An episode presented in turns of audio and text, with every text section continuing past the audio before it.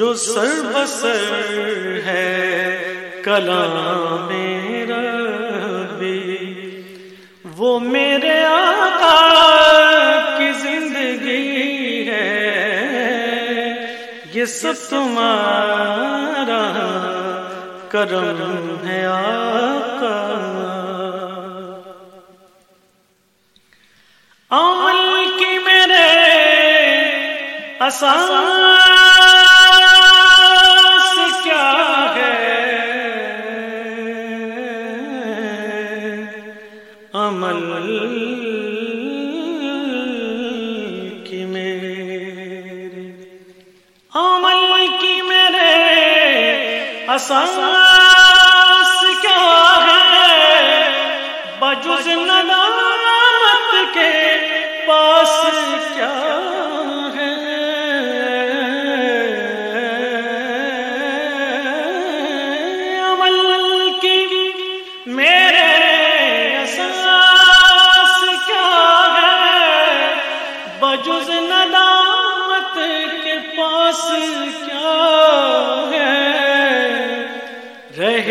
سلامت تمہاری نسبت میرا رحمان الرحیم، radio Ramzan 87.7 F M, programme reflections اور میں ہوں آپ کا ہوسٹ زبیر اکرم۔ آج گلاسکو میں گیارہ رمضان المبارک اور آج افطار کا وقت ہے آٹھ بج کے چھبیس منٹ، پروگرام ریفلیکشنز۔ اور حسب سابق میرے مہمان ہیں شیخ رضوان محمد۔ زیر مطالعہ صورت ہے صورت الروم، قرآن حکیم کی تیسویں صورت اور اس کی آج کی آیات انشاءاللہ بیس سے لے کے چھبیس تک، بیس سے تیئیس تک کی ہم دوبارہ سمری لیں گے شیخ سے، اور چوبیس، پچیس اور چھبیس آیات وہ ہیں جس پہ ہم گفتگو کریں گے۔ آج کا پروگرام اس طرح سے بھی اسپیشل رہے گا کہ ہم ریڈیو رمضان میں ہر سال آپ کے سامنے اپیل رکھتے ہیں مختلف مدوں میں پوری دنیا میں جو پروجیکٹس چل رہے ہیں مسلم امہ کے، اس میں آپ کے کانٹریبیوشنس کو انوائٹ کرتے ہیں۔ اور آج کا ہمارا ایک خصوصی جو پروجیکٹ ہے وہ غزالی ایجوکیشن ٹرسٹ کے زیر انتظام تقریباً سات سو بارہ اسکولوں میں سے تیس اسکول ایسے جو کہ گلاسکو کے لوگوں کے لیے ہم لے کے آئے ہیں کہ وہ اس میں اڈاپٹ کر سکیں۔ تو اس کی بھی تفصیل ہم آپ کے سامنے پروگرام میں رکھیں گے۔ اس وقت قرآن کی سورہ روم کی آیات ان کا ترجمہ اور پھر اس کی تفسیر۔ بسم اللہ الرحمن الرحیم۔ In the name of Allah, the entirely merciful, the especially merciful. وَمِنْ آيَاتِهِ أن خلقكم من تراب ثم إذا أنتم بشر تنتشرون And of his signs is that he created you from dust. Then suddenly you were human beings dispersing throughout the earth. ومن آياته أن خلق لكم من أنفسكم أزواجا لتسكنوا إليها وجعل بينكم مودة ورحمة إن في ذلك لآيات لقوم يتفكرون And of his signs is that he created for you from yourselves mates that you may find tranquility in them. And he placed between you affection and mercy. Indeed, in that are signs for a people who give thought. ومن آياته خلق السماوات والأرض واختلاف ألسنتكم وألوانكم إن في ذلك لآيات للعالمين And of his signs is the creation of the heavens and the earth and the diversity of your languages and your colors. Indeed, in that are signs for those of knowledge. ومن آياته منامكم بالليل والنهار وابتغاؤكم من فضله إن في ذلك لآيات لقوم يسمعون And of his signs is your sleep by night and day, and your seeking of his bounty. Indeed, in that are signs for a people who listen. ومن آياته يريكم البرق خوفا وطمعا وينزل من السماء ماء فيحيي به الأرض بعد موتها إن في ذلك لآيات لقوم يعقلون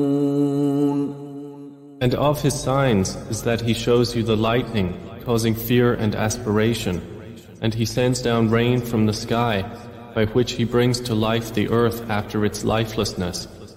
Indeed, in that are signs for a people who use reason.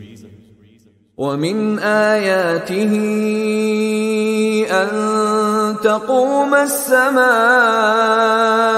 والأرض بأمره ثم إذا دعاكم دعوة من الأرض إذا أنتم تخرجون And of his signs is that the heaven and earth remain by his command. Then when he calls you with a single call from the earth, immediately you will come forth. وله من في السماوات والأرض كل له قانتون And to him belongs whoever is in the heavens and earth. All are to him devoutly obedient.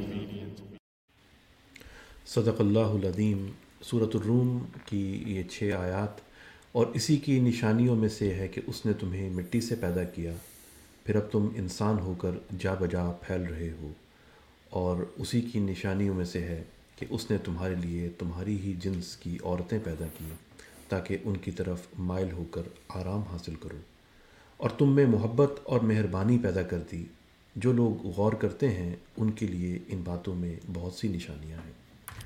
اور اسی کی نشانیوں میں سے ہے کہ آسمانوں اور زمین کا پیدا کرنا اور تمہاری زبانوں اور رنگوں کا جدا جدا ہونا۔ اہل دانش کے لیے ان باتوں میں بہت سی نشانیاں ہیں۔ اور اسی کی نشانیوں میں سے ہے کہ تمہارا رات اور دن میں سونا اور اس کے فضل کا تلاش کرنا۔ جو لوگ سنتے ہیں، ان کے لیے ان باتوں میں بہت سی نشانیاں ہیں۔ اور اسی کی نشانیوں میں سے ہے کہ تم کو خوف اور امید دلانے کے لیے بجلی دکھاتا ہے۔ تم کو خوف اور امید دلانے کے لیے بجلی دکھاتا ہے اور آسمان سے می برساتا ہے۔ پھر زمین کو اس کے مر جانے کے بعد زندہ و شاداب کر دیتا ہے۔ عقل والوں کے لیے ان باتوں میں بہت سی نشانیاں ہیں اور اسی کی نشانیوں میں سے ہے کہ آسمان اور زمین اس کے حکم سے قائم ہیں۔ پھر جب وہ تم کو زمین سے نکلنے کے لیے آواز دے گا تو تم جھٹ نکل پڑو گے۔ اور آسمانوں اور زمین میں جتنے فرشتے اور انسان وغیرہ ہیں، اسی کی مملوک ہیں اور تم اس کے فرما بردار ہو۔ اور ہم اس کے فرما بردار ہیں۔ یا یوں کہیے کہ اور تمام ہی اس کے فرما بردار ہیں۔ Six آیاز that we have seen today السلام علیکم شیخ۔ وعلیکم السلام ورحمۃ اللہ وبرکاتہ۔ Uh, Sheikh, yesterday uh, we left our discussion uh, with ayah number 23 uh, as ending uh, of the ayah. The, the sign of Allah subhanahu wa ta'ala that we discussed in, in depth was وَمِنْ آيَاتِهِ خَلْقُ السَّمَاوَاتِ وَالْأَرْضِ وَاخْتِلَافُ واختلاف ألسنتكم وألوانكم إن في ذلك لآيات للعالمين and of his signs is the creation of heavens and earth um, and diversity of your tongues and colors. Indeed there are signs in this for the wise.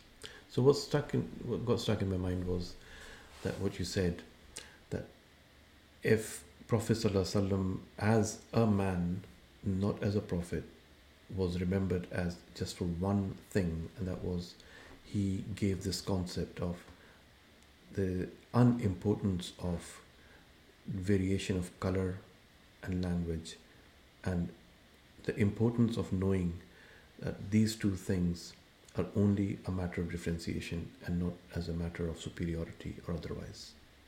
Mm. He would be museum material, as you say. Mhm. Uh, in, in a, and that one thing is so important uh, for humanity to live uh, according to uh, the, the, the rules that we can achieve harmony. Mhm. That's the, the, the probably the nutshell of first 25 minutes that we spent on yesterday Mhm. and then we continued from there.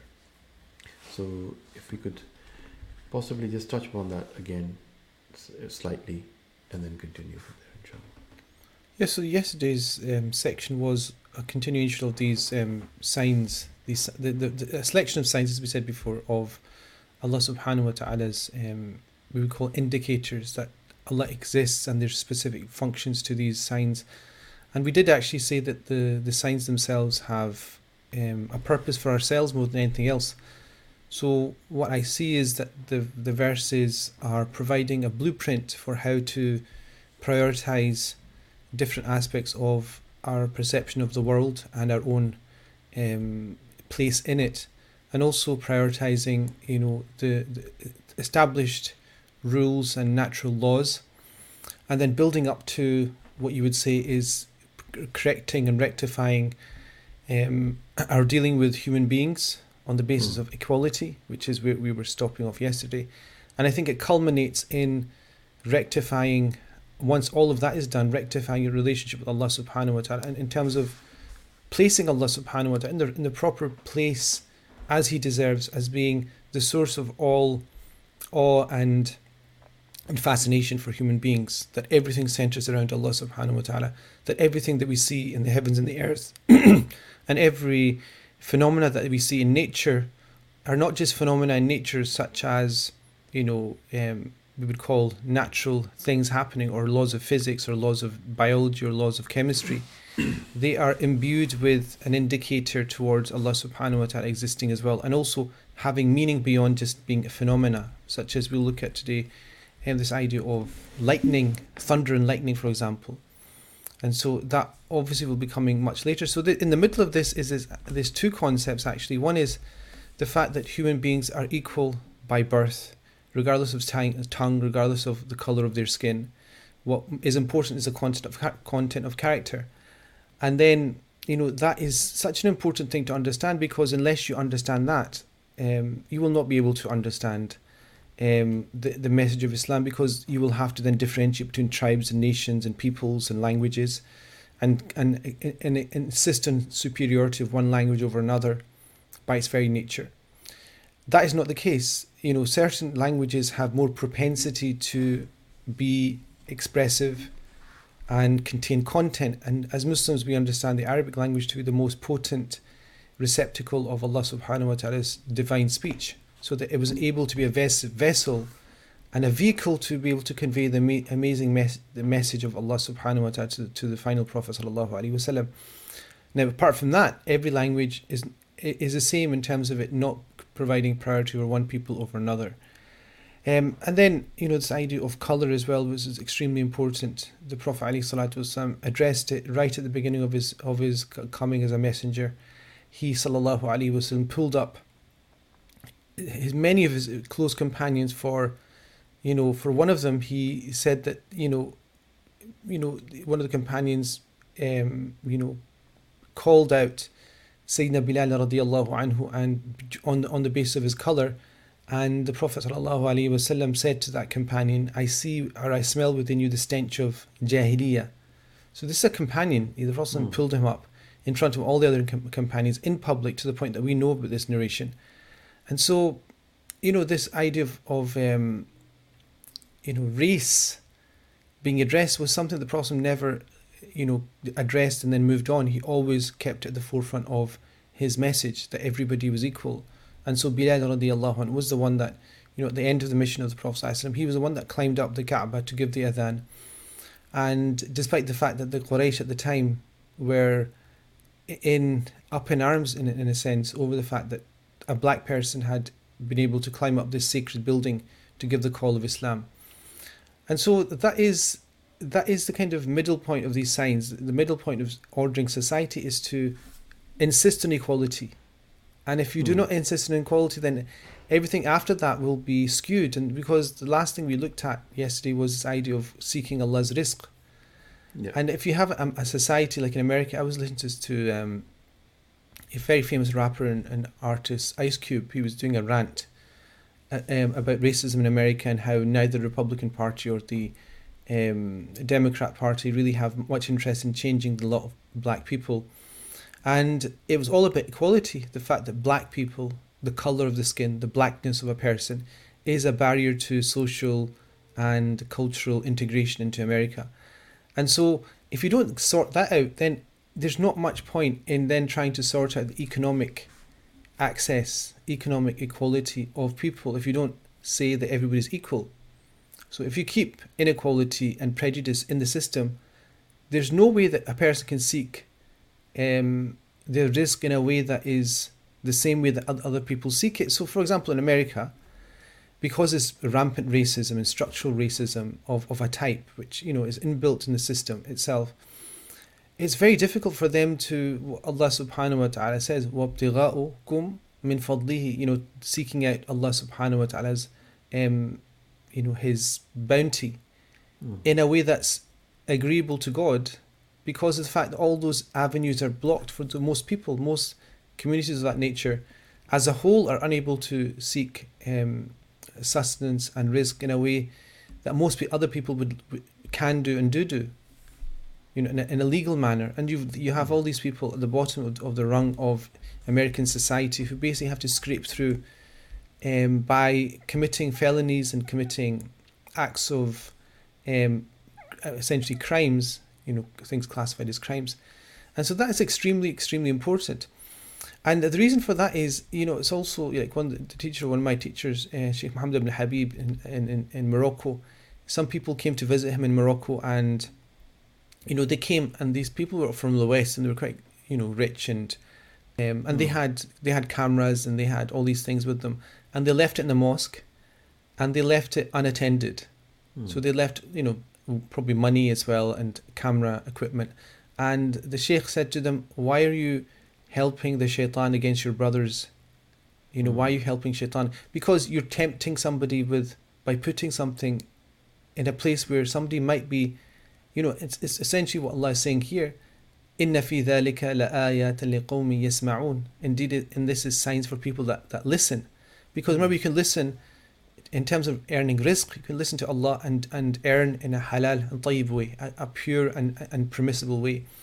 Or you can listen to the shaitan who al-faqra, who promises you, you know, whispering in your ear, promises you what? Um, poverty, And he's commanding you and you're listening to this to what is evil and what is pernicious and what is unethical. So the shaitan will always whisper in your ear, and it happens at the most poignant time when you are um, unable to earn in a way that you would like to earn. And so this is why you have to look at sometimes the backstory of a person who commits a crime to see why did they commit the crime, not to, you know, you know, alleviate the the wrong that the person has done, but to understand why it's happened and if there's any mitigating circumstances in, in law that you can take into consideration. And so this whole idea is is a kind of um, it's a slow movement towards the next couple of verses, which are going, you know, once you've ordered biology and the way that things work and the ordered family and society through acknowledging that racism is is a natural disposition which needs to be addressed.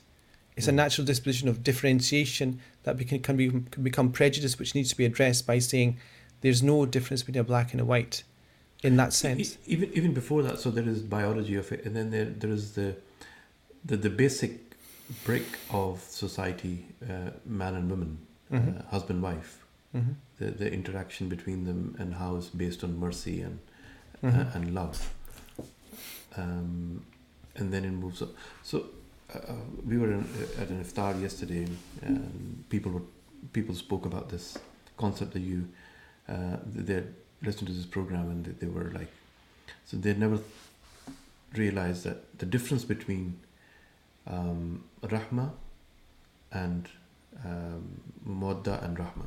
Mm-hmm. You know, the love and when, when is love needed in a relationship, and when Mm-hmm. there is mercy that's needed in a relationship. Mm-hmm. Mercy is when things are not going so well, Mm-hmm. and you have to forgive each other. Mm-hmm. So, uh, just a summary for myself and for the listeners as well that these six ayahs basically they, they start from the the birth of a person to to building a family and the rules of building a family and then also living in a society and how we live in a society Mm-hmm. uh, of equality and non-prejudice Yeah, so I mean, I, I did mention passing the kind of. I'll, I'll do it once we finish all the verses because I'm I'm still thinking of the, other, the last two, but essentially you're you're setting up the you accept and acknowledge the, the biological function of human beings, which is male female, for the procreative, um, you know, kind of project that human beings have, which is they have to multiply. The way you multiply is male female. You have to acknowledge that, otherwise, as a civilization, you're doomed. Um, the second thing that you that comes out of that is how do you how do you um, then stru- structure that? You structure it through having peers and couples who are uh, mutually, um, you know, mutually, um, I think, in unison, mutually um, collaborative, mutually, um, you know, mutually kind of. I'm, I look for a word here, which is they they acknowledge each other and they're compatible. I think compatibility is probably the best thing, and that compatibility has to be some has has to have some kind of longevity because of children. Hmm. And so the longevity you would want it to be a continual longevity, but sometimes you have situations where a couple cannot, you know, for whatever reasons, end up divorcing. But there has to be some sort of longevity for the children, at least to get to some kind of maturity, there's some kind of sense of inasa, which is to kind of just to recognize good and evil, that kind of age age. And so for that you need two things, which is love and mercy. The love is the initial thing that attracts you to a person, and then the mercy is the thing that you know pushes you just beyond what you would normally do just for love. Mm. And so it's like the, the, the, the tank in the in the back of the car, which is full of petrol that you use when the tank is fi- finished. You know, it's it'll be the thing that will just give you another couple of, um, you know, periods of of kind of um, acceptance of each other and care for each other, and so mercy also comes from love as well. Remember, it's not just that you hate the person but you're merciful to them. The fact is that the mercy comes out of love. And so that is that's the that's the kind of basic building block of any society is the family because human beings come out of families biologically, and so then after that you're talking about okay, families are part of societies, and what's the most important thing that is the obstacle to a society being um, successful and fair is racism, is prejudice, is Hmm. saying this person from that tribe, that's from that tribe, that person has that color, that person speaks that language, that person has that caste. That is entrenched with many in, in- within many societies. I know it's entrenched within British society.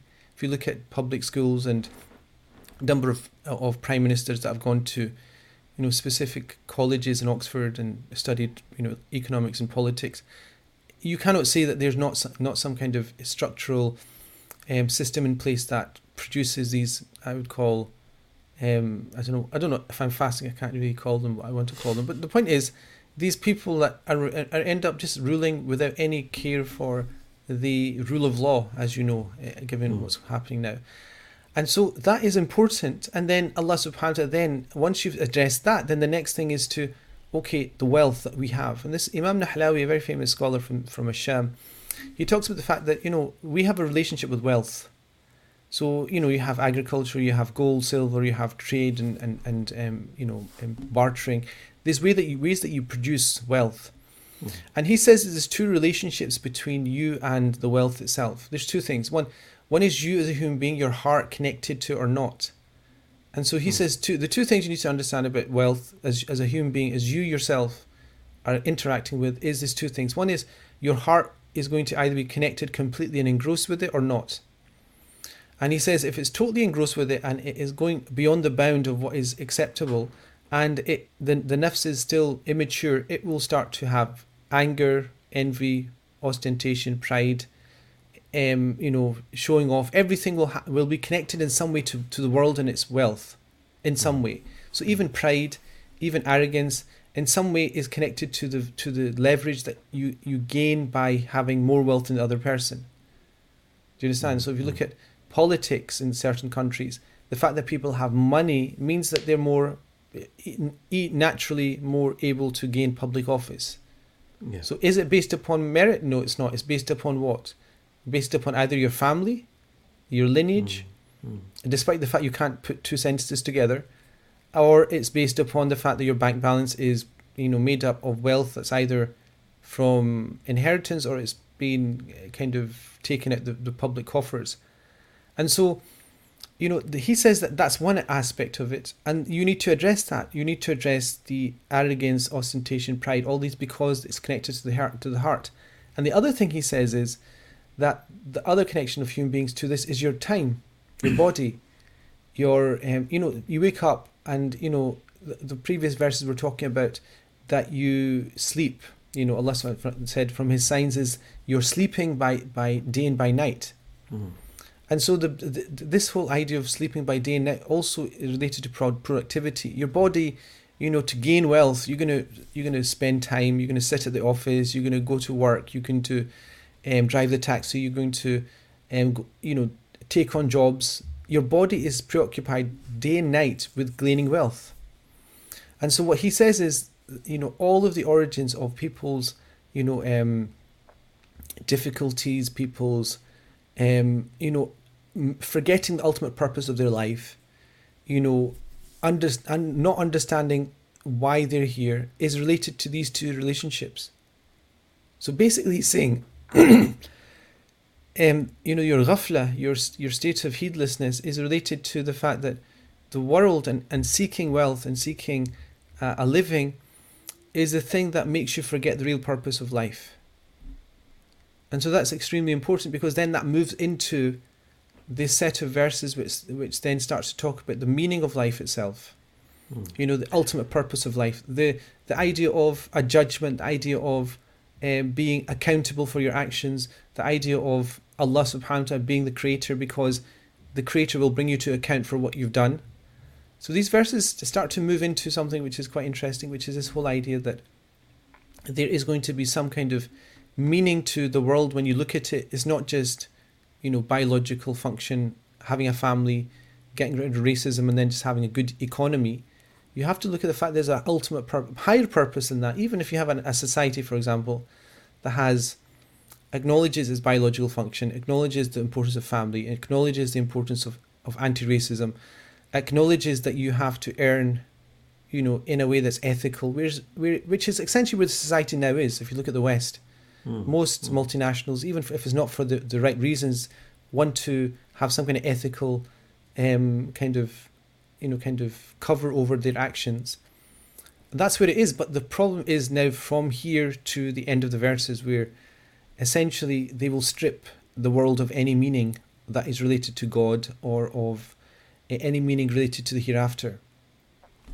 Uh, Radio Ramadan, Reflections with Sheikh Rizwan Muhammad. Uh, a short ad break, and inshallah, we'll be right back uh, with this continued conversation.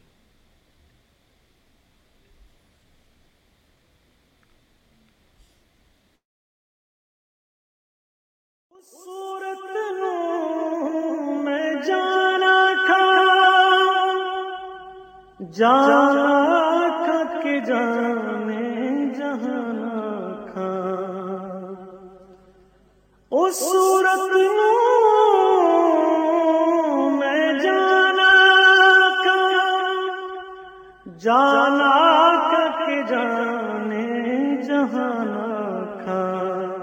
سچ آکھاں رب دی میں شان آکھاں سچ آکھاں رب دی میں شان آکھاں جس شان تو شان سب بنیا جس کے ران دی۔ ودھے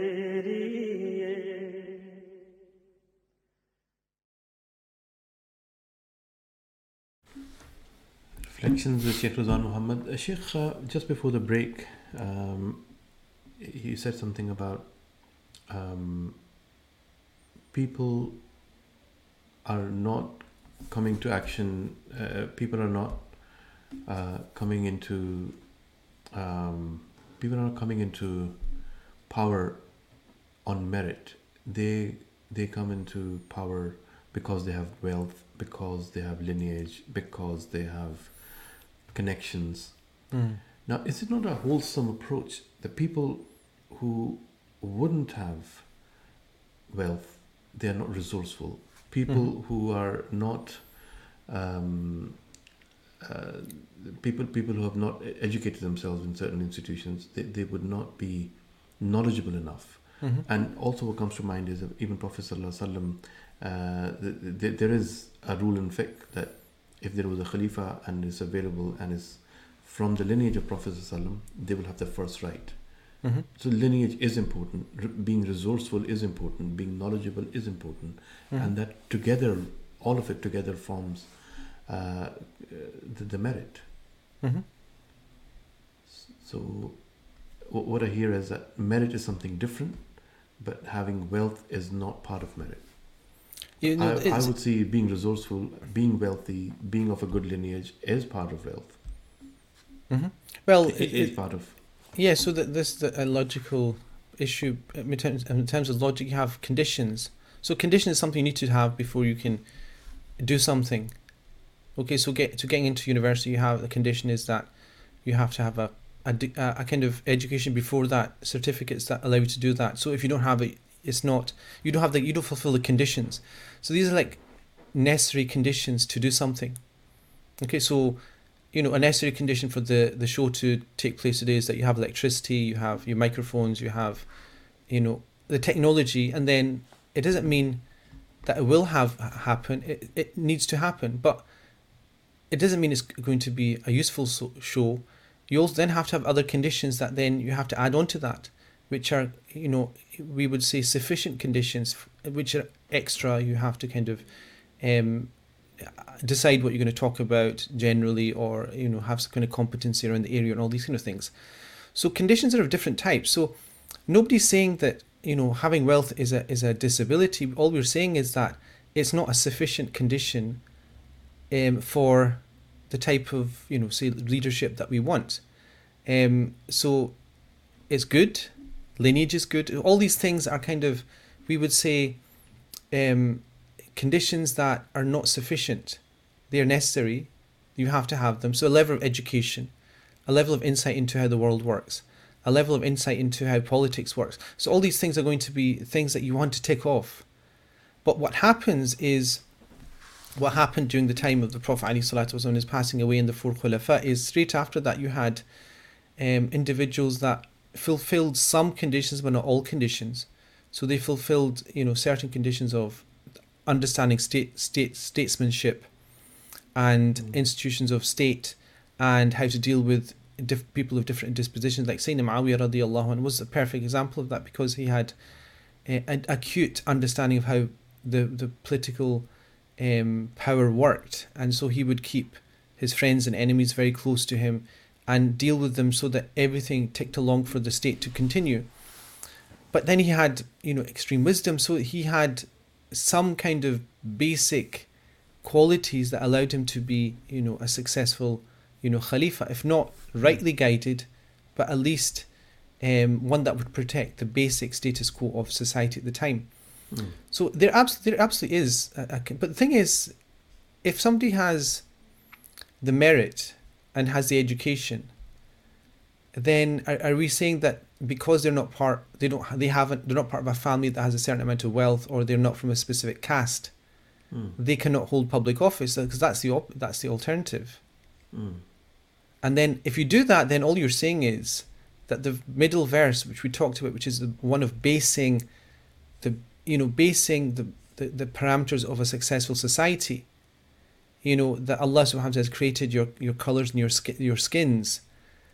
Uh, This is only to differentiate in some way the blessings of Allah, nothing to do with stopping somebody gaining access to power or education, then essentially what you're saying is that we can just turn that whole back. And if you do that back, then you're just going to have a society which has no equality, no idea of meritocracy, no no idea of of um, advancement, because because if you, if the way I mean if I understand if you're looking at the context of Pakistan, these people that you're talking about at a certain point, maybe 70, 80 years ago, were nothing. Mm. So so at that point, are we going to say then they they were unfit for office or whatever? So these things have to be. You can't just give in and say, well, at this moment in time they have power and might and because this is basically the polytheist argument that نحن أعز منكم you know مالا ونفرا we are stronger than you in wealth and, and people Mm. that's essentially what you're saying that just because they have the power and the wealth to push things through they have more right to right to, to right to um, lead and that is I think antithetical to the whole idea that we were talking about today and in the previous couple of um, sessions which is that Allah from the signs of Allah is that اختلاف ألسنتكم وأموالكم the, the differentiation of your tongues and colors, you add that on to the fact that you have to allow people the ability to progress and based on merit take leadership. Mm, mm. And the move so to that will be mer- difficult. Merit somewhere. may include being resourceful, but merit uh, is one of the conditions. Uh, Mm. But it, it is that and other things. Yeah, that and other things. And you have to look at the person as resource, resourceful, meaning you know has resources. I understand resourceful not in the English. I, I think I understand resourceful as being makes good use of resources, even if they have a very few.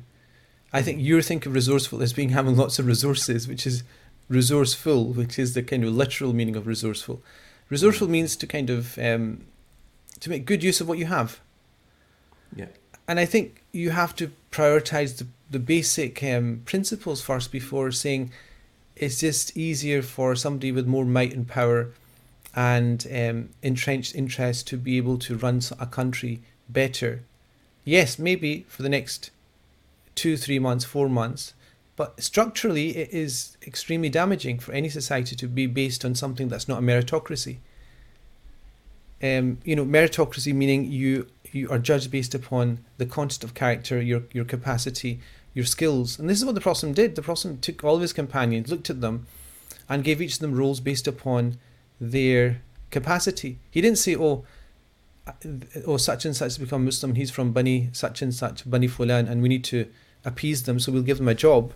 He looked at them and said, okay, Amr ibn al-As is from one of the strongest Qurayshi families, but he's also the best statesman. Mm, mm, And so he was because he was a statesman that he was given, you know, priority over almost other, almost every other companion at the time he became Muslim in the year eight, after the Hijrah. It wasn't because of the fact that you know he was wealthy or well heeled. What, what made him statesman? It was yes, it was part of the it was like entrenched education and skill that he learnt in the environment he was in. And so one of the skills is to use those types of people who, due to their merit of upbringing, of wealth or whatever, are much more um, skillful in in fulfilling a task than somebody else. So that's Yeah. absolutely agreeable. That's not, not a problem with that at all. That's that's that accident of of their upbringing that they're just born in a situation where they're able to have access to all those things. Yes. And so there's no problem in having even like a monarchy which represents you over a long period of time, which creates stability and creates strength and a united front against other people outside your kingdom, for example. That there's nothing wrong with that in and of itself.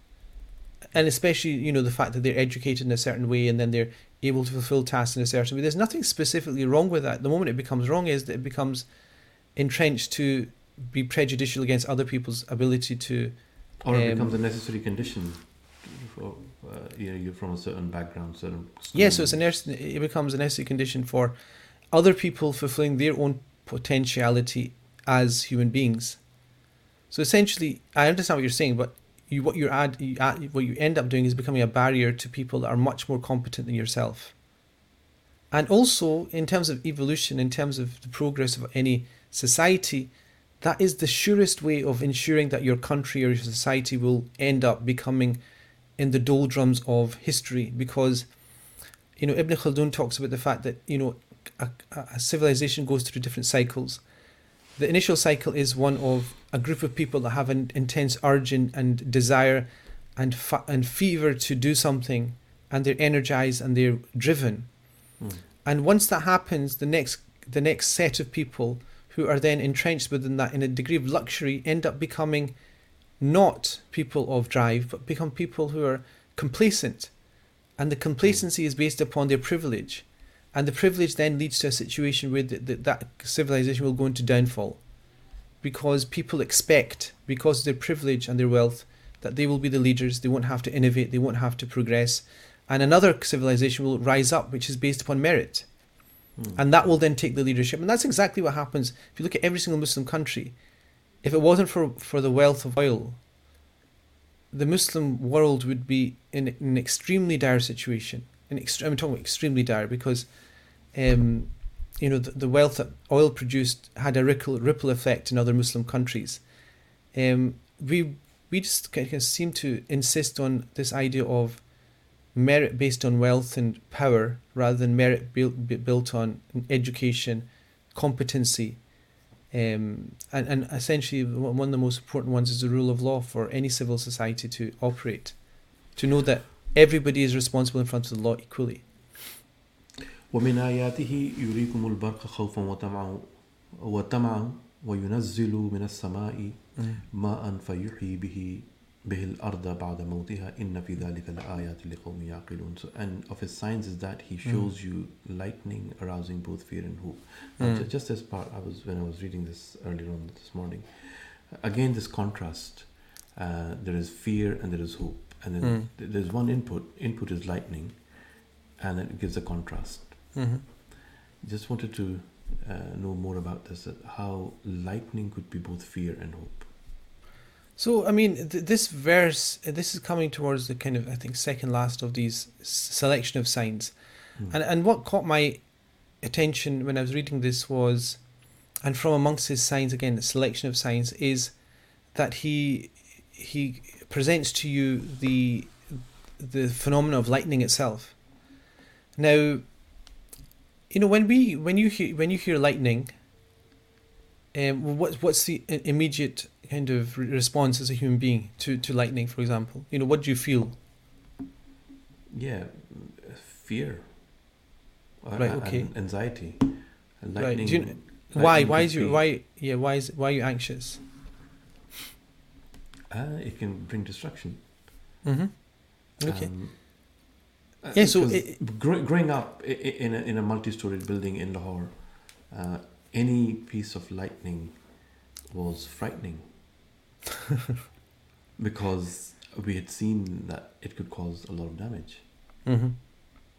Yeah, so th- th- this verse is interesting because you know when we talked about soci- you know biology and then ordering society through family and then addressing social problems such as racism and then then looking at how you gain wealth, all these are structured in a certain way. I think the last layer of how society can go wrong is, and this is where I think society now is, is that it doesn't it doesn't look at natural phenomena and impute or provide or or address them or attach to them any kind of um, supernatural meaning at all. So lightning is just a, a, a, an electrical charged um, atmosphere which ends up creating lightning. That's it. So it's hmm. m in terms of the science, it's pretty straightforward. The physics is pretty straightforward. Pre-modern human beings always thought saw phenomena as being some kind of uh, indicator of, of Allah subhanahu or his power, of God or and his power, some kind of hmm. communicative method, some some type of um, meaning was imbued within water, within rain, within the sun, the moon, within lightning. And so, lightning is something that strikes fear and hope. So, the fear is obviously the fear that you talked about, which is the initial thing, which is why khawf is mentioned first. Mm-hmm. Yurikumul barqa wa. You know, it, it, strikes you with um, khawf, which is fear, fear for your safety, essentially. Wa is this kind of uh, hope some kind of desire some kind of um, you know the hope the hope here is a hope of fleeing from the destruction And so, you know, even though it's, it's a it's a it's a it's the alternative, it's the opposite. Essentially, there is this tinge of the fear being coupled with something which is the removal removal of fear, which is tam'a, which is the hope that nothing will come out of it. But also, the tam'a then comes with this expectation of something that will be ben- beneficial to you, which is, you know, lightning is indicative of atmospheric pressure, which has a high water content, and it's going to bring water. And then Allah, this is why Allah says, وَيُنَزِّلُ مِنَ السَّمَاءِ مَاءً And then God also sends, descends down from the heavens water, فَيُحْيِي بِهِ الْأَرْضَ بَعْدَ مَوْتِهَا and brings to life the earth after its death. So the tama'a, which is this hope, is connected to something that is something we don't really want. It's something that we fear, which is barak. Barak is like lightning, and it's a kind of at a deeper level. It shows you that things that we don't like always have something that is um, associated with something that is of benefit to us. So the barak is fearful initially. it's like the you know a child going into a hospital and having to have a injection, for example. It's fearful, but there's also this benefit. You know, whatever the depending on what the the jab is, it's going to be some kind of benefit there, and that's how life is.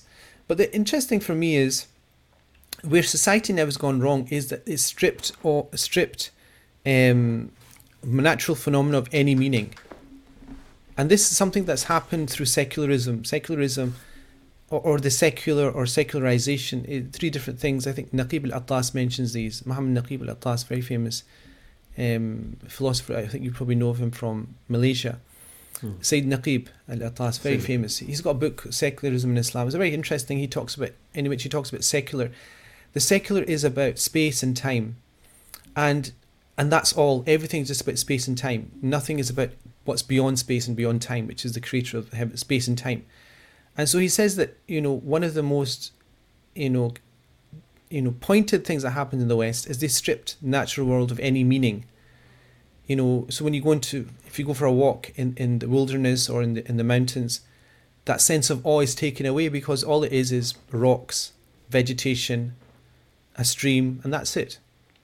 And the hmm. and the awe that you feel when you look at this amazing vista of nature is just a, just a, a strange phenomenon. It has no meaning, and that's what the West has done. The West has stripped nature of any enchantment, and this is something that's discussed ext- extensively in philosophy and in so- sociology. I think Max Weber talks about it, fam- famous sociologist who deals with religious studies.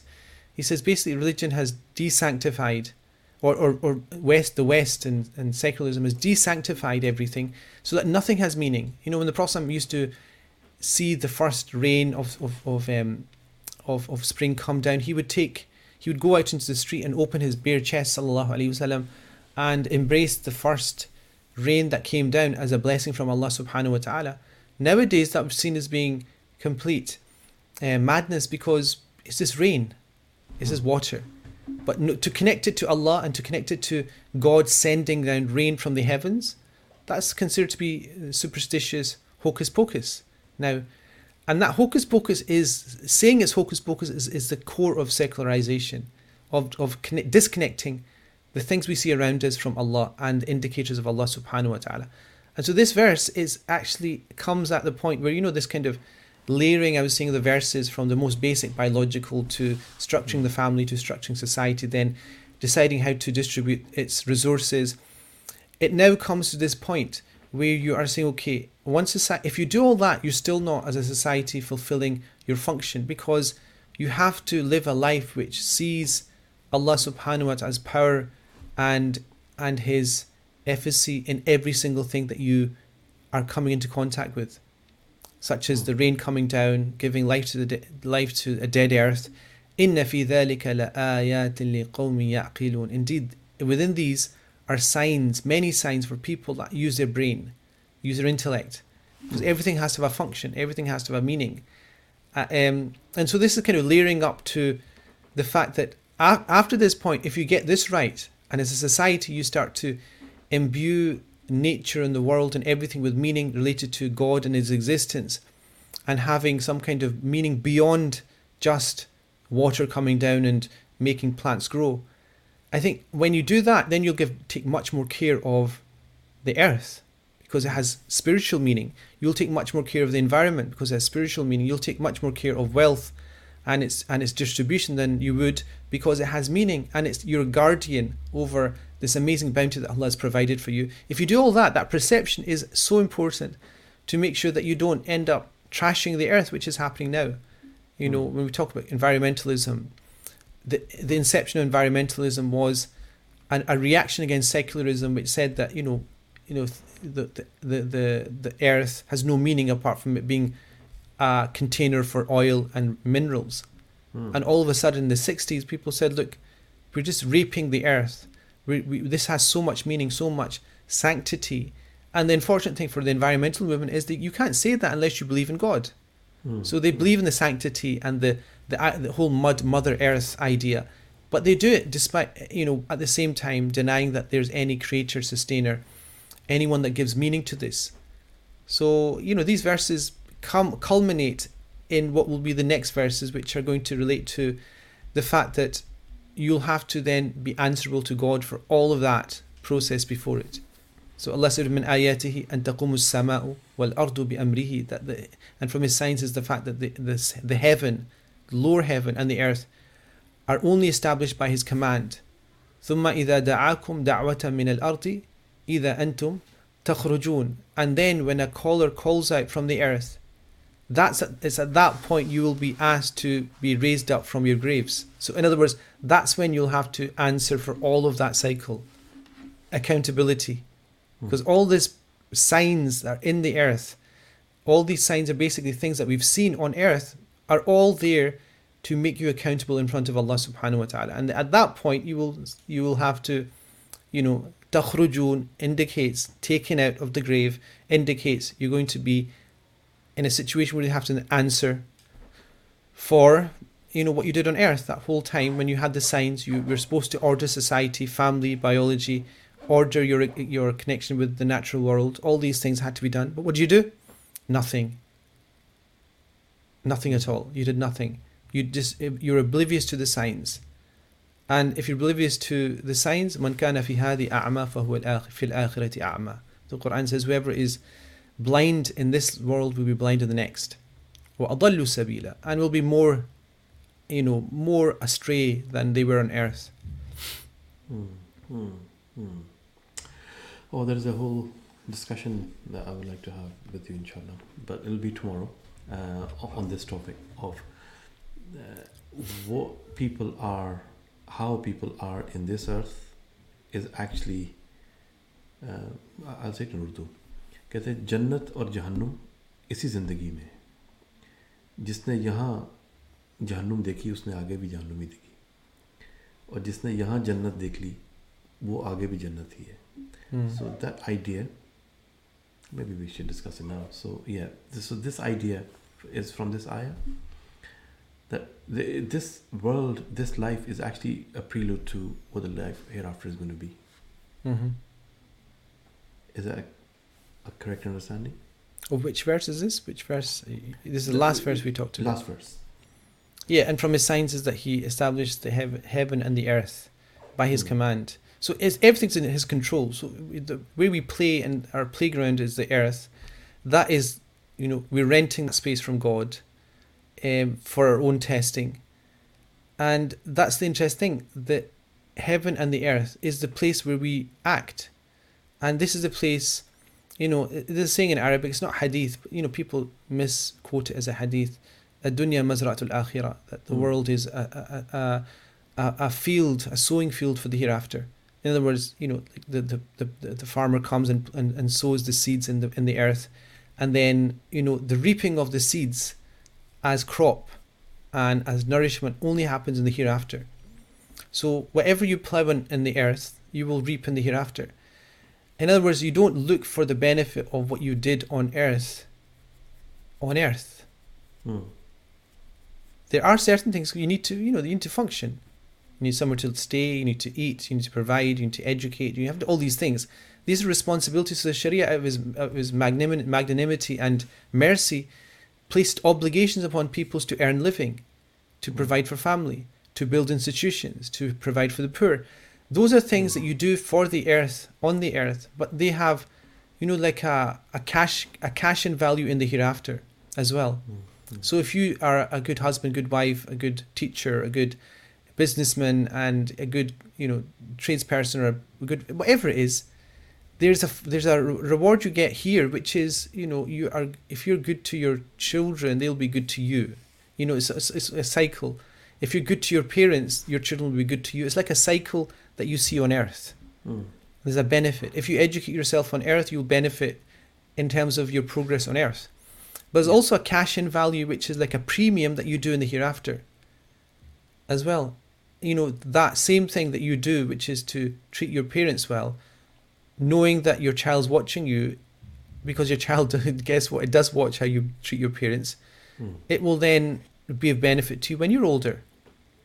But it's also a function which is that Allah subhanahu wa ta'ala has ordered you to be good وَبِالْوَالِدَيْنِ إِحْسَانًا and to be generously magnan- magnanimous, magnanimous to your parents and to be generous and to be well um, you know well servicing of their needs Mm. that will also have a bigger paycheck on the hereafter because that's when you have the premium of that you know when you cash it in in the hereafter so this world is the place where you sow your you know your place in the hereafter and and so you know that's something that i think is very very po- central to our faith Reflections with Sheikh Rizwan Muhammad. Uh, today, 11th of Ramadan, um, and to the Radio Ramadan listeners, we uh, bring you these reflections. And also, uh, a part of Radio Ramadan has always been uh, being charitable, and we bring um, different projects from around the world to uh, the listeners of Radio Ramadan and to, to be part of that uh, whole endeavor of uh, giving our zakat and giving our sadaqat to people, to projects which has an impact. Sheikh, um, I was talking to Brother Saqib the other day, and he kept saying certain projects, Brother Saqib from Al Hijra, from, from Birmingham, and he mm-hmm. kept saying, okay ثواب کے لیے یہ ٹھیک ہے لیکن impact کے لیے ٹھیک نہیں ہے اس کا کوئی امپیکٹ نہیں ہے ثواب مل جائے گا لیکن کوئی ایسی چیز ڈھونڈیں جس میں ثواب بھی ہو اور امپیکٹ بھی ہو this this was one conversation and when introduce project probably I have some comment from you as well um, and, and this this project is Al Ghazali School Education Trust in Pakistan. They've got just over 700 schools uh, just over 100,000 uh, poor and underprivileged uh, families uh, attending the schools. Just over 5,000 teachers. Uh, and it's run as a charity and it's run as um, in rural parts of Pakistan to educate a nation. So now it's been 25 years almost, and there are graduates from uh, there, there are children alumni of the of, of these schools. They are now doctors, engineers uh, in army of Pakistan, and they're they, they've kind of spread over the society and they're making an impact. Another thing, uh, I was talking to yourself a few days ago, and then there's Dr. Saab. Um, he's a he's a Sufi, and he's also a, a psychiatrist. And the impact of your life, that the way you spend, it has on your ruh. And the director of this um, uh, Al Ghazali Education Trust we, is a mutual friend, and and the team, the entire team, and we were saying how tranquil they seem and how much of progress they've made in the last 20 years. And we came to a conclusion that educating uh, uh, or being part of this endeavor of educating about 100,000 children every year. Every year, around 100,000 children graduate and they, they go into society. Must have an impact on their own soul as well and and they, it brings tranquility to them uh, and they they always are able to perform more than what you would expect with the resources they've been given now this impact of uh, charitable work on your ruh could, could we just have a little discussion on that you know how it impacts your soul when you are involved in um, endeavors which are not for yourself but is for the society. Hmm. Yeah, so I mean, the thing about I think there's different, so many different ways you could look at that if you put it in that way. I mean, the, the most kind of one that actually just came to my mind now is the fact that charity is, in fact, my son he, he did a play for Ramadan, pre-Ramadan, so went to his play, and he had to recite some Quran and he had to recite a, a, a hadith, and his his his hadith was smiling in, in the face is sadaqah. So he, he just said that and ran off the stage. So the thing is, um, you know, when I was thinking of that hadith, and that was in, in fact, it was it was actually placed between the two minarets. You know, in, in Istanbul, you have the minarets, and you have they have lights in between the minarets with a message. Yeah. So that hadith was there as well. Yesterday, I saw between in the Suleymaniya Mosque. You know, to smile in the face of a, of a person is sadaqah. Now, there's two aspects to what you could say is the benefit that is given to the person when they see a smiling person. That means that the person is affable and approachable. Do you understand? Mm. So when you see somebody, you meet somebody and they're smiling, you can feel that you can approach them and you might even want to ask them something. Um, but the, the the hadith actually is more interesting because to smile in and of itself is a representation of the internal um, elation and happiness of the person themselves. You have to. You can't just have a fake smile. If you have a fake smile, you know the hadith didn't say a, a smile even if it's fake is sadaqah. The Prophet said that a smile in the face of a person is sadaqah. The person has to have this expectation of the enrichment of the, the act of sadaqah itself for their own soul first. Hmm. If that makes sense. So it's like sadaqah in, in Arabic, it literally means to believe in something, to say it's true. Sadiq Mm. is a person who's true, and the Prophet is Sadiq al Masduq, the one who's truthful and is believed. Sadaqah is is you know a, a process, and remember, giving, teaching, doing charitable work, being involved in things that are not for your own immediate benefit is a type of sadaqah. It's a very strong, potent sadaqah because you're at the service of other people. It's a type of khidmah. Mm. You know, the Prophet said, إِذَا جَاءَكُمْ خَادِمُ قَوْمٍ إِذَا إِذَا جَاءَكُمْ كَرِيمَ قَوْمٍ فَكْرِمُوهُ If- If the generous person comes to you, be generous to them. And the Prophet said that, you know, سَيْدُ الْقَوْمِ فِي السَّفْرِ خَادِمُهُم the, the, the, the leader of a person, the best of people, is the person that is serving them, even if it's in, you know, a, something like travel. And so the enrichment you get is manifest in different ways. And so sadaqah is to be truthful, sadaqah is to be to to to be um, to act in a way that is true to what you believe. And sadaqah essentially means that you you're stamping your belief in something which is that you believe that by doing this here you get the reward and the premium somewhere else. Mm. So, you know, this is like putting your money where the mouth is, but it's putting your service where the mouth is. So, a person in charitable work essentially is saying, I'll do this here because I know that I will get something somewhere else. Mm. And it essentially means you believe in the hereafter where you'll come and place that, you know, check and say, okay, I want to cash the check here.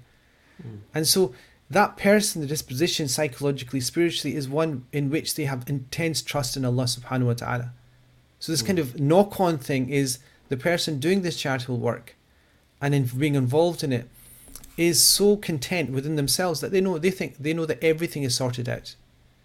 Mm. Because you know they have proven that they have this intense belief and trust in Allah, tawakkul ala Allah, and that then moves them to be much more content as people because then it shows that everything is in, in, in good hands everything will be taken care of we try our best and we make we make do with what we have and if you do that you know the, the quran in fact just the, the, the last the last verse of the previous chapter we're looking at in surah al-ankabut allah says those that strive in our paths we will open our the paths to guidance for them.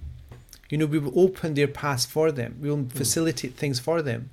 Hmm. And facilitation here is everything you know materially spiritually psychologically. Everything will be facilitated for the person that you know strives. And if you see a person that can do much more with their time because they're involved in other people's aid and they're in, involved in aiding other people. It's because you know the, the the promise that god has said which is that if you strive in our paths we will definitely you know open up our paths for you and we will ease your paths for yourself. That's just a promise that allah will always fulfill Uh, we have uh, Ghazali Education Trust schools, uh, 30 of them we've chosen. Um, I'll just go through some of the sites there. They're on our website. uh, radioramadan.scot forward slash donate, and you will see the list of schools. And they are, uh, you can see the pictures of the schools. Uh, there's one in Khanewal, um, Kot Mol Chand, um, Mianwali, uh, Alam Khel, Alam Khel, Balakot Mansehra, بستی ترک Rahim Yar Khan, Bhagwal Chakwal butter Sialkot چائلا Jhang چک بارہ وہاڑی، چک اٹھتر فیصل آباد چک ایک سو اسی golf بے ٹوبا ٹیک سنگھ دھیرما سرگودا، ڈھول بدال راولپنڈی ہیئر لاہور اخلاص پور ناروال جندر باندہ بٹریانہ مانسہرہ کالا باغ میاں والی کامرہ اٹک کروڑ لال ایسن لیا۔ سو دس نیم کروڑ لال ایسن comes from this person called Isan, and uh, the the the fo- the folklore is that he recited Durud Sharif one crore times, several times in his life there, and that's why this place is called Karod Lal Isan in Laya. Uh, this is uh, South Punjab. Uh, then you have Kot Mubarak, uh, Dera Ghazi Khan, Mahirpur, Muzaffargarh, Nali, Khushab, Miranabad, Jihlam, uh, Mukiana, Gujarat, Maliya Kala, Shekhupura, and there is another few schools, uh, Pipla Mianwali, Sanda, Mandi Bahauddin, and Shah Alam. So these are schools on the ground. What we are saying is, uh, Sheikh, to uh, about 30 families in Glasgow, one family each, to adopt a school. And the Mm. concept is that adopting a school, like adopting a child, is there is the schools, they have only around 200 to 300 rupees per person fee, so it becomes self sufficient. The schools are run uh, in tandem with the community involvement. So people of the village they come forward, and they're all in rural areas. They come Mhm. forward. They either donate a building or they rent a building within uh, that village, Mm-hmm. And then they have basic four to five teachers, uh, not highly paid, maybe twenty thousand rupees at the most. Some of them are 15,000, 30,000 rupees. So the expenses are not very high, and uh, they're very low expenses. Uh, people on the basis of help themselves they, they they create a school and the central body then facilitates them how to run a school they train the teachers they train in finances and if there is any deficit they fundraise to uh, compensate for the deficit Hmm. and at an average these schools they there is uh, about 100 of them out of 700 that has a deficit of around 1200 pounds a year so what we're Mhm. saying is attach yourself adopt a school for 1200 pounds a year that's 100 Mhm. pounds a month uh, and you, you adopt it in a way that if you're able to continue it every year fine if not then the, the trust will find another family to adopt the school for the next year and the year after Hmm. their experience is once the family attaches themselves to one school, they kind of adopt it fully. They go and they visit and they see the children's progress and they see the sc- school's progress. And there are some families overseas, like Norway, UK, US, when they go in Pakistan and they, they look at the schools and they actually end up upgrading the schools as well. And it Mm. becomes a, source of affiliation of people out with Pakistan with the, the, the areas they've come from. So Mhm. adopt a school is for twelve hundred pounds. So that's what um, we are presenting to the, to our listeners. To either phone our number three seven five three four three four, go onto our website and donate. Or if you have any questions, you can contact myself, uh, Sister Rabia, uh, Kamran, Sajid Qayyum, um, uh, Dr. Javed Gill, all these people. If you want to have any, uh, Sister Mazoon Ali, uh, if you want to have uh, any conversation around this and you want more in-depth um, uh, kind of knowledge around this uh, uh, this project So, Sheikh, this is the project of adopting a school, and I would like to have a little bit of input for the listeners to help them decide it is something good that they could participate in. I mean, you know, Adal ala kafa'ilihi. Prophet said the person who points towards something is like the person that did it. So you've done your your your task, which is to present, you know, very yeah. uh, very eloquently the, the the the use case for the type of charity, which is, you know, you know, and the benefit of the charity, which is education. There's nothing much more impactful than education, generally, just for you know the up you know raising up the standard of, of a society and you know the person themselves being of far greater utility and benefit to far more people than they would be if they weren't educated. So that's something that we know. The west knows that more than ourselves and they constantly you know focus on education and achievement in education. And so you know people still have as you know as you know very clearly the people have very close connection especially your listeners many of them are from pakistan yeah. a very close connection with the country, and so they always have a choice of how they connect themselves with that country. And one of the ways is the best ways is to do it charity, not just to go and visit, and mm. but to do charity in multiple ways.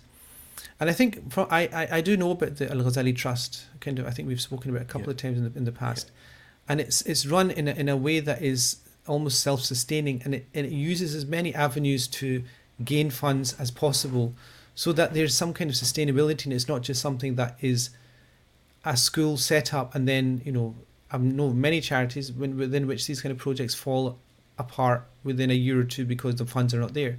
So this idea of you know the idea of com- the community connection, the fact that you can go and visit, the fact that you can see the needs of the community itself and see what what you can do to help it, and the fact that it's a minimal commitment. It's not that you're there saying buy the property, pay the mm. teachers. It's the fact that you are topping up and yeah. sustaining it, and there'll be other people to sustain it. It's a question of you know opportunity, isn't it? Then for yeah. the listener, it's an opportunity where you, it's almost as if you've scoured through all the investment opportunities and you've come as a financial advisor saying, okay, this is the best um, package that I have, which is ma- maximum impact. And so in a place like you know in Pakistan, you know, I think Asma bint Abu Bakr radiallahu anha and Aisha radiallahu anha, they're two sisters, you know, companions, famous companions, and they had a different way of giving charity. One would give charity right away to whatever came in front of her, like Asma bint Abu Bakr would do that. She would just give charity and empty everything out that she had. Whereas mm. her, her sister Aisha, the wife of the Prophet, she would wait till the most needy time and the most the most useful charity and she would wait until that came and then she would give it. And so she would think and, and decipher and, and research. And as you said, you know, the listeners can approach you or the Radio Ramadan team to look into the details of this because most people will not know the details. If you look into the details and, and look into it, you know, it's something that, you know, people can't just look at helping themselves. The best way of helping yourself is by helping others. And so you're looking at essentially at the best opportunity to help other people with maximum impact. You know, there is a lot of information on our website as well, radioramadan.scot forward slash donate, and you'll see a whole list of, uh, 30 schools listed there with pictures. And if you have any question, you can ask us on our Facebook um, or uh, just pick up the phone. Sister Sidra uh, will be uh, on the other side of the phone asking uh, or answering all your questions. The project, uh, our phone number is 375 3434 and the project is adopt a school. And as Sheikh Rizwan actually eloquently said it's topping up. It's not that you would adopt a school for 1200 pounds a year and it will run. Uh, it is already running and it has an estimated uh, average deficit of 1200 pounds per school. Uh, uh it is uh, your zakat it is eligible for zakat and sadaqat not the whole amount but you need to specify if it is zakat or sadaqah because some of the expenses is zakat eligible and others is not. But there is enough uh, for zakat eligibility within this project as well. So as long as you specify it as your zakat, we will inshallah ensure that in adopt a school project it goes towards the expenses which are, uh, if I can say, zakatable. Um, just a few final words on this project from Sheikh Rizwan, and inshallah, uh, we'll be going for Azan soon. So, I mean, the project itself, education, the Prophet ﷺ said, Innama bu'ithu mu'allima, I was sent almost only as, as an educator. So, in education, you cannot, you know, it's not as if the last moments of just before Iftar, you can overemphasize the importance of education. The, the revelation, Iqra bismi rabbika alladhi khalaq, is punctuated with the whole idea of reading, you know, and, and so you kind of left with a situation where the reason why education is so important and teaching and knowledge is so important is that that is the way that you realize your function in society. And so even the verses we were looking at, you know, in Surah Rum, all are indicative of the fact that you have to order society in a specific way. You have to order everything in a balanced way so that everything functions perfectly. And even a country, so many people are, are, are um, you know, have their eyes and ears in Pakistan now. You know, people Yeah. that are living outside Pakistan and they're thinking how you know these things happen again and again and the best way of addressing those is through educating the population for the best uh, to see what the best interest of the population itself is Yeah. you know so Al Ghazali Trust is an institution it's a wide it's a it's a it's a, it's a Pakistan wide network which provides that kind of I think clarity of education that people need Jazakallah khair. 375-3434 and if um, I, I, keep this uh, I would say this almost every year uh, I've read this piece from uh, مولانا تقی عثمانی صاحب انہوں نے کہا کہ نیکی uh, کا خیال ایک مہمان کی طرح ہے۔ اور جب مہمان آئے تو اس کی تکریم کریں اور مہمان مستقل رہنے کے لیے نہیں آتا تھوڑی دیر کے لیے آتا ہے اور چلا جاتا ہے۔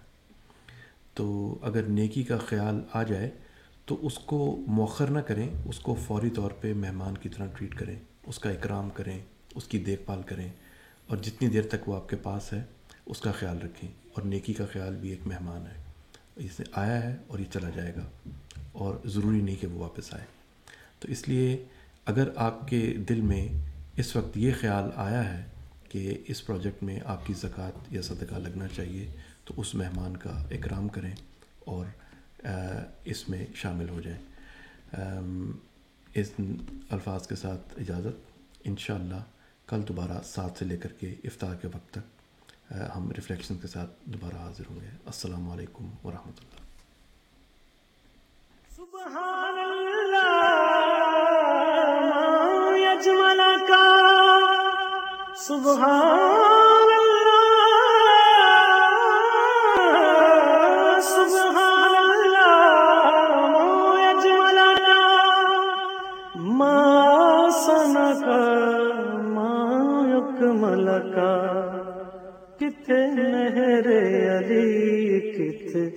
تیری سنا کت مہر علی، کت تیری سنا گستاخیاں، کت جالڑیاں۔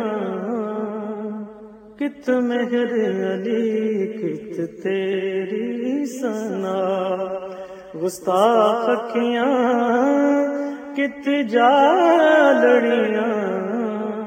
اج سکم تران دے کیوں دلڑی اداس گنیریے اج سکم تران دے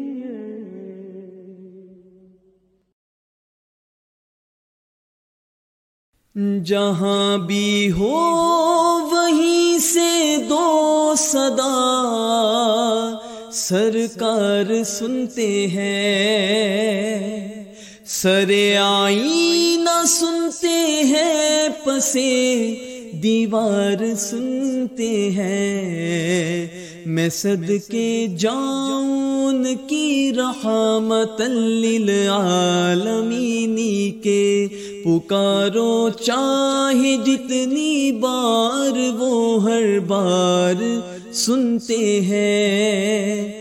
میرا ہر سانس ان کی آہٹوں کے ساتھ چلتا ہے۔